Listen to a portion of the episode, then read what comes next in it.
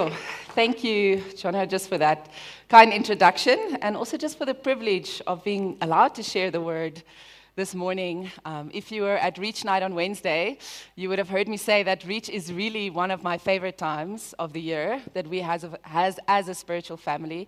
It really is. There's just something about setting this week aside, praying for nations, aligning our heart with God's mission. And so it feels like an extra privilege to get to share the word at the end of our Reach Week this morning.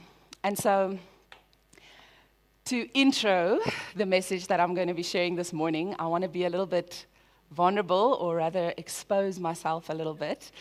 And um, we live in a world that there's constantly new software, programs, gadgets that's coming out to make our lives easier, faster, adds value, if you get it, if you understand it. If not, it can be a little frustrating and feel like a burden, and you feel a little embarrassed about it because everyone else seems to be loving these new gadgets and softwares. And so here's where the exposing part comes in. For me, it's not even one that's very new, even. It's Excel, guys. Man, when someone sends me something in Excel or asks me to do something in Excel, I literally break out in a, in a cold sweat and I get overwhelmed and I'm so afraid that I'm going to delete everything or copy wrong. I don't know how to do the formulas to get it to add, and it's just a mess. And then someone will come and click, click formula, and it looks amazing. Think. and I see it, and I see the value of it, and I see how amazing it is, and how it serves us and adds value to our life. But when I have to do it because I don't quite get it, it's just overwhelming, and I end up trying to avoid Excel wherever possible. And I want to say, in some ways, that's kind of what happens to the mission that God entrusted us with. The mission has become what Excel is to me a burden, and it's heavy. And so I want us to talk about that this morning. And to do that, I want us to turn to a scripture in 2 Corinthians 5, verse 17 to 21, but before we read the scripture, I just want to pray for us this morning. Father, thank you for the privilege of gathering as a family, Lord, to, to study your word this morning, Father. And I, I pray as we open your word, would you speak to us, Lord? Would our hearts be open and ready to receive what you want to come and deposit this morning? In Jesus' name I pray. Amen. So the scripture reads as follows from verse 17 it says, Therefore, if anyone is in Christ, he is a new creation. The old has passed away, behold, the new has come. And all of this is from God, who through Christ reconciled us to himself and gave us the ministry of reconciliation. That is, in Christ, God was reconciling the world to himself, not counting their trespasses against them, and entrusting to us the message of reconciliation. Therefore, we are ambassadors for Christ, God making his appeal through us. We implore you, on behalf of Christ, be reconciled to God. For our sake, he made him who knew no sin, so that in him we might become the righteousness of God. And so, looking at the scripture, there's almost two points of summary or two themes we can highlight. And the first being, in Christ, we are a new creation. We are reconciled to, to God. We are the righteousness of God. And then on the other side, because of this new creation that we have become, we are entrusted with a message of reconciliation ambassadors for Christ. So there's two. We are made new, a new creation, and in that we are entrusted with a message of reconciliation. It sounds so simple looking at it like that. I almost want to say, Amen. We can stop there this morning. You have been made new and you've been entrusted with this mission. There's coffee and tea. Amen. We are made new and we are given the message of reconciliation. And although it seems as simple as that and as straightforward, if I should ask you this morning, if in your heart that is how you see the mission, straightforward and easy, the answer would probably be no. This call to be ambassadors for Christ, in some ways, is almost the hardest thing we have to do, or we feel it's the hardest thing we have to do as believers. it overwhelms us, it scares us. And then later we feel guilty about it, and it's a burden. And then we disqualify ourselves, and just like Excel, we try and avoid it almost wherever possible. And this call to be ambassadors for Christ becomes like this black ops mission that is for an elect few who have this call in them that do this special training and they get to go and they live out this mission. And it's heavy and it's not for us. And why is that? Looking at the scripture, if we take those two things, it seems so straightforward. So, why? Why is it that there isn't joy and there isn't this response sometimes in our hearts. And if we're completely raw and honest, it's because we've made the mission about ourselves.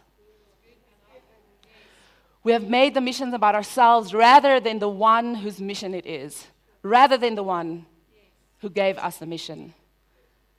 The mission then becomes this labor that we work out, that we unpack, that we strategize.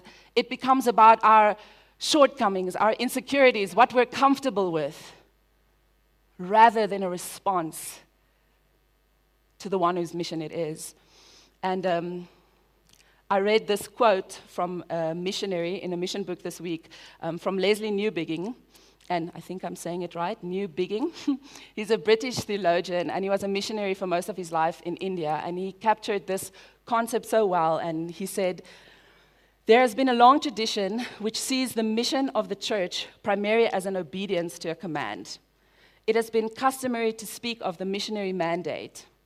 And this way of putting the matter is certainly not without justification. And yet, it seems to me that it misses the point.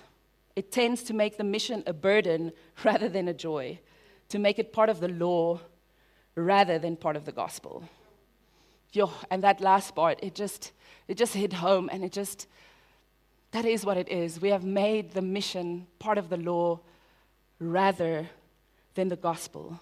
We have made it something we do rather than something we get invited to, rather than something we just respond to. We make ourselves the president or the king rather than the ambassadors for the king, simply being an ambassador. We have put it under the law. And and in that, I'm not speaking about, I want to be clear, we should equip ourselves to share the gospel. We should work at it. We should strategize how to reach the nations. What I'm speaking about here is the condition of your heart when it comes to the mission. Does the mission lie under the law in your view of it or under the grace and the joy of the gospel? When you close your eyes and you think about this mission that God has entrusted to us, this ministry of reconciliation, does it stir excitement in your heart? Does it stir something good? Or does it bring up the same feelings that Excel brings to me? And you just want to avoid it. And it's burdensome and it's heavy. And you, you almost deep in your heart kind of wish that the mission wasn't yours, that it was somebody else's.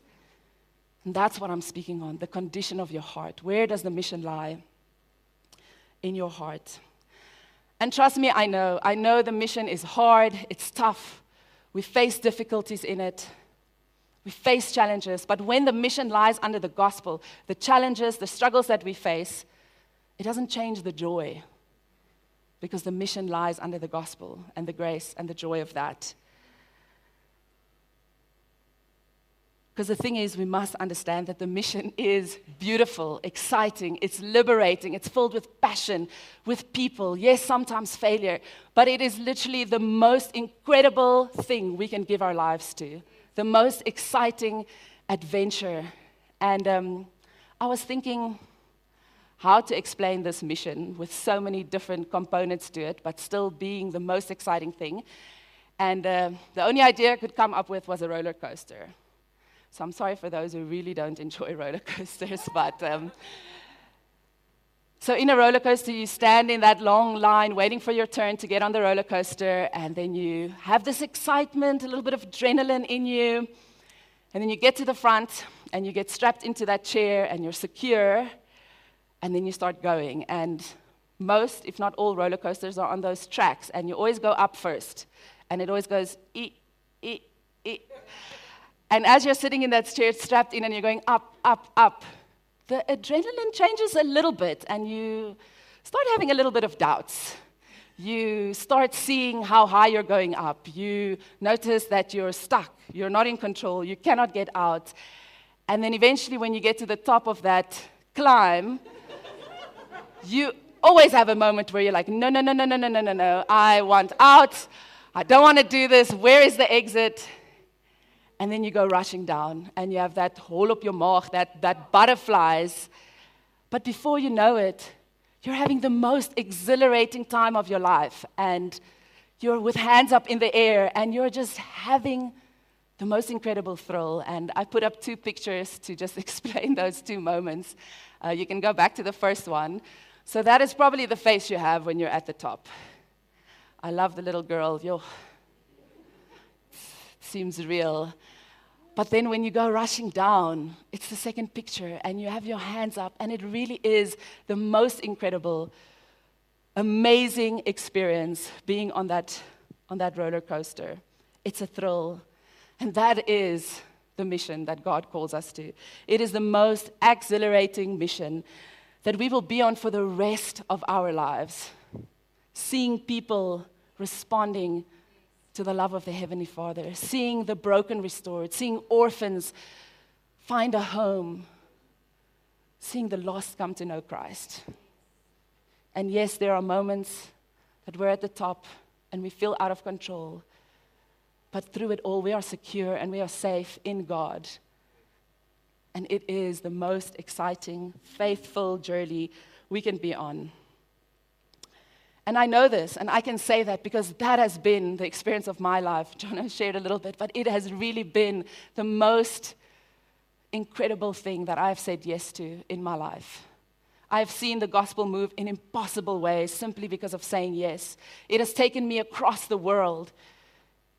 It has led me to moments of crying in despair over the brokenness of the world, but then also dancing in the sea over one girl that just got baptized and went from the kingdom of darkness to the kingdom of light.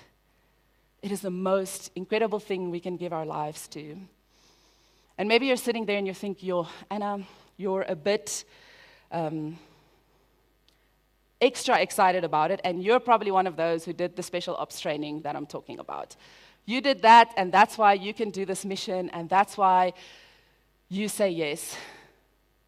There was no special ops training. If there is anything like that, please also let me know because I would still like to do it. But some of you might know my story, but I was just a young woman working as a social worker for the Department of Social Development. And I became part of this family where I was discipled, and in that realized that this mission of God, He calls me to that too. And a few years later, went on a 10 days mission where the Lord met me and he spoke so clearly to me. And in fear and trembling, literally fear and trembling, I said yes to go on the mission, to go on the year that Jono spoke about, the Explore year. And then later on as a missionary um, to Mozambique. Guys, I had no idea what I was doing, what I said yes to. I remember us going on Explore, and our first country was India.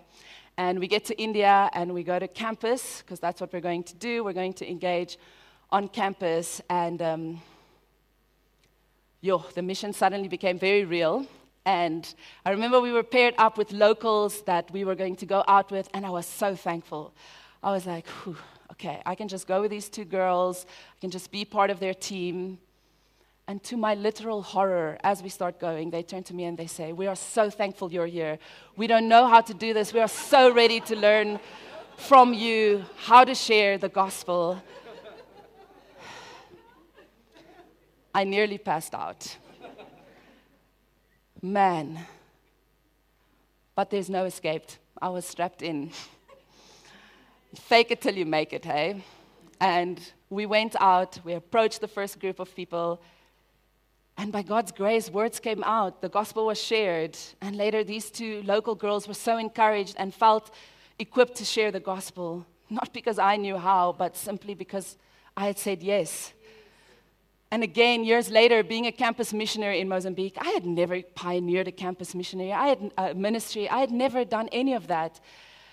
And I remember in the beginning weeks going out on campus and having very little Portuguese and literally no Bible Portuguese, evangelizing a girl called Venya, and with very broken Portuguese that needed me to illustrate as well, which is also not my strong point. Pictures, broken words, shared the gospel with her, not even sure if what I said made sense. She responds with tears in her eyes and said, I want Jesus. I want to know him. And I had to stop myself because I almost literally said, Really? You understood the words that came out of my mouth. But she just said, This Jesus that you speak of, I want to know him. I want him to be the Lord and Savior of my life. And so I have seen God do impossible things through the most unlikely people, me. I had no training, nothing special, simply saying yes to this mission of God. Because it's important for us to know that it is a mission that is exciting, that's liberating, that's beautiful. We cannot miss that. And that it calls us to do things far greater, far bigger than what we could ever do. And so maybe you're sitting here this morning and you think, wow, Anna, that sounds amazing, and I hear you, the mission is great. It is, it is this thrilling adventure you speak of, but if I'm honest, that's not, that is not the condition of my heart right now. That is not what I'm experiencing, and the mission feels heavy and it feels like a burden. How do we, how do we get from there? How do we restore? How do we make the mission life filled again. And I want to go back to the scripture we read easy, earlier, those two points, those two highlight summaries that we can take. And with that, I want to say how we restore the mission is firstly, remembering the joy of our, of our salvation. In verse, going back to the scripture in verse 17, it says, Therefore, if anyone is in Christ, he is a new creation. The old has passed away, behold, the new has come. And in verse 21, it says, For our sake, he made him to be sin who knew no sin, so that in him we might become the righteousness of God. Preaching the gospel to ourselves every day, remembering the sacrifice that Jesus made on the cross, where Jesus saved you from, that restores the joy in the mission. David wrote in Psalm 51, verse 12 and 13 Restore to me the joy of your salvation and uphold me with a willing spirit. Then I will teach transgressors your way, remembering the joy of our salvation. That is the motivation for the mission. And I often do this. I often take some time and just remember where I was before the gospel found me. As a 17 year old girl, feeling abandoned by my father, having no worth, no dignity, through that entering in the wrong friendships, addicted to smoking, drinking, self harm, just trying to do anyone, to find anyone that can just fill that void in my life. And then Jesus. And then Jesus found me in that place. And when I think of the trajectory of my life, when I think about where I would be if not for that moment, why would I not? Why would I not find joy in the mission? I feel deeply grateful, and that is my motivation. The gospel that saved me, the gospel that found me, and that there was a person that was willing to be on that mission and share the gospel with me. That makes me willing to do anything and everything to see one less girl be where I was and know the loving, the loving, saving grace of a heavenly Father preaching the gospel to ourselves, remembering the cost, the price that Jesus paid on that cross, restores the joy and the purpose in the mission. There is a ripple effect to the gospel in our lives. There's a ripple effect to experiencing true grace and mercy. It doesn't just lead us to just sit and contemplate what happened to us. It stirs us, it causes us to go out to proclaim it to anyone who will listen because it literally changed our whole lives. remembering the joy of our salvation restores the joy in the mission. And then, secondly, valuing the et- eternal significance of this mission that we get to be on. Again, going back to the scripture, in 2 Corinthians 5 19 and 20, it goes on to say, entrusting to us the message of reconciliation. Therefore, we are ambassadors for Christ, God making his appeal through us. Ambassadors for Christ. It is an honor to be an ambassador for your country, but we get an extra honor in that we are not only ambassadors for a country on earth, we are ambassadors for an eternal kingdom. God making his appeal through us. Man, what an eternal mission that we get to be a part of. And we need to hold on to that. We need to understand the eternal significance of our mission. Because is there any greater purpose we can give our lives to than seeing the nation, seeing the lost restored to Jesus? Is there anything greater? Is there anything that will echo louder, any of our human pursuits, than this one in the halls of heaven? This eternal mission that we get to be called of. And it's important for us to remember the eternal value because otherwise it's so easy for us to get stuck in the process. In the process of being in the mud with people as we disciple them, the challenges, the rejection. And as we get stuck in that, we lose the joy in the mission. I heard this story, I was trying to remember where, that just explained this concept of us losing focus on the eternal mission and getting stuck in the process, but I couldn't remember. But maybe you've also heard it. But the story goes there was a man who walked past a construction site, and he was curious about what, what they're building here. It seemed like a big project. And so he sees a few workers, and he goes to the first one, and he asks, What are you busy with? What are you doing? And the worker barely looks up, and he just says, I'm chiseling stone. And he looks down and he carries on. And still curious, he goes to a second worker and he asks him, What are you, what are you busy with? What are you doing? And this worker, again, also is just busy and just answers shortly, I'm earning a living, and walks away and carries on.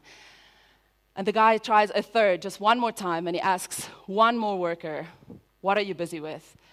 And this time, the worker actually looks up, looks at this guy, and with a smile on his face says, I'm building a great cathedral. All three of these workers were doing the same kind of work, but only one understood his role in the bigger picture of what they were doing.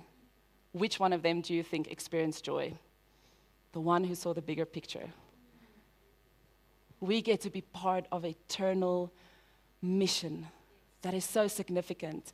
And do you see that vision? Do you see the vision of eternity that we are building?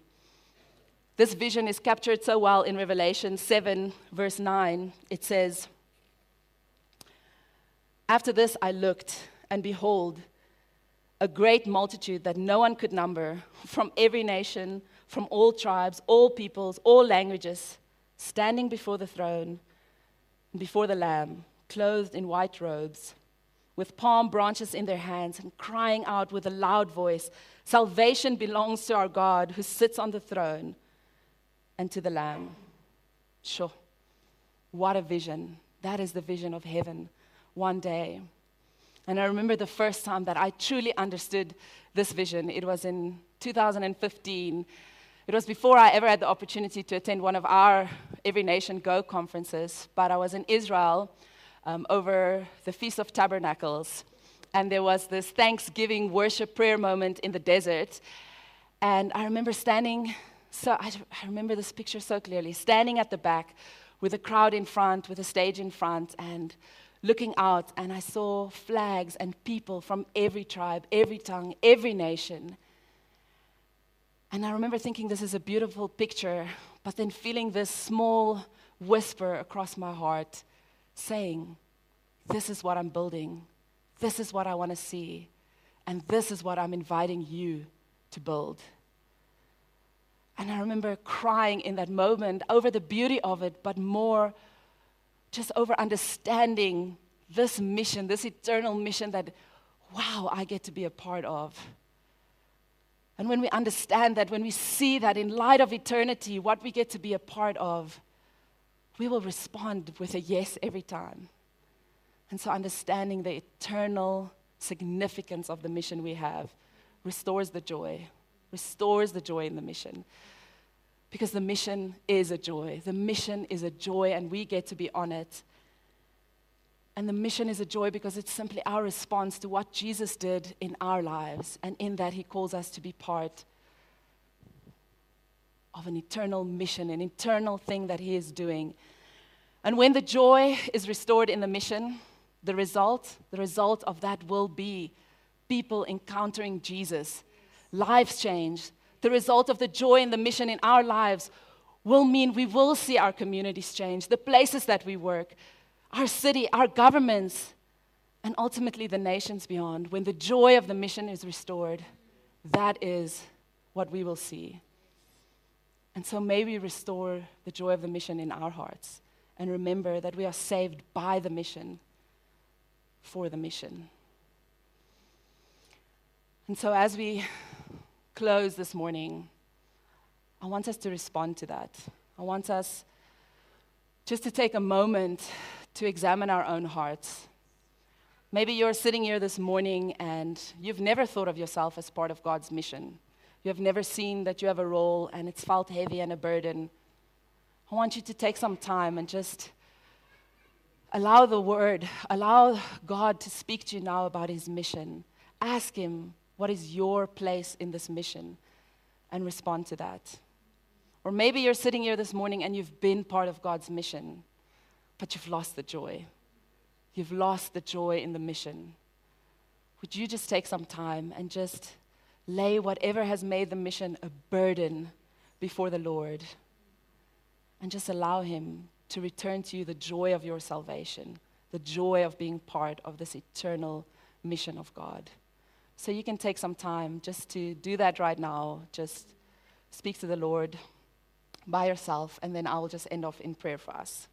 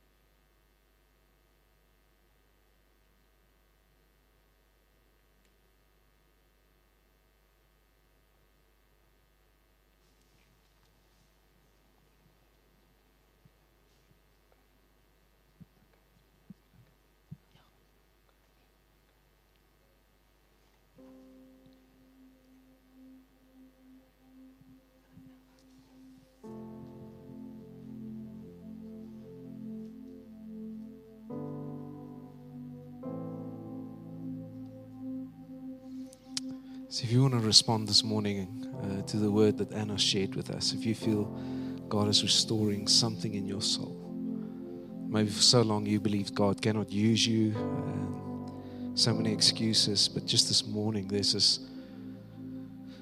urgency and the hunger in your heart to see the joy of salvation restored in your heart. I want to create an opportunity for you to respond. Don't know what God has in store for you. Don't know what God is calling you to. But this is a moment to say, God, I want to stand in faith. And I want to ask, we can keep our eyes closed, but if you know God is calling you this morning to restore something in your life, would you stand in this moment? Just as an act of faith. Say, God, I'm standing. I'm responding to that what you're doing in my life.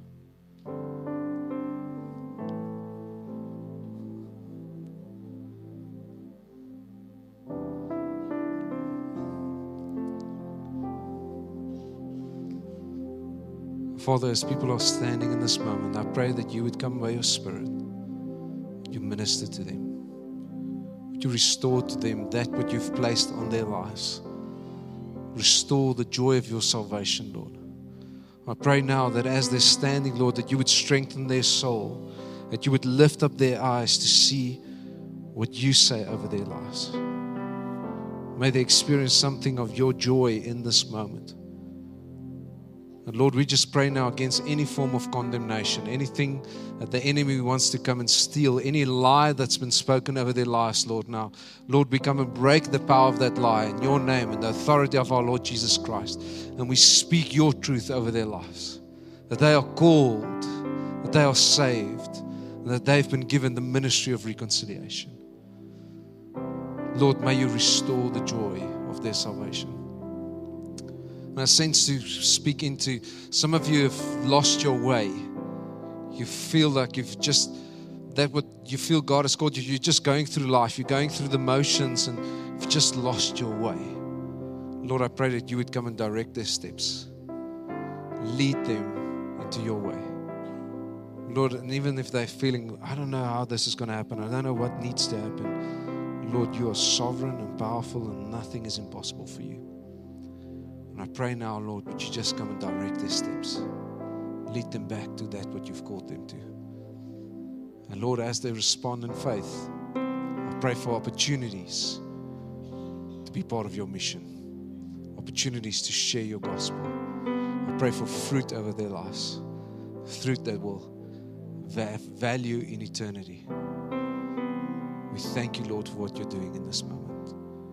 We speak your blessing, your grace and your peace over their lives. In Jesus' name, we say, Amen.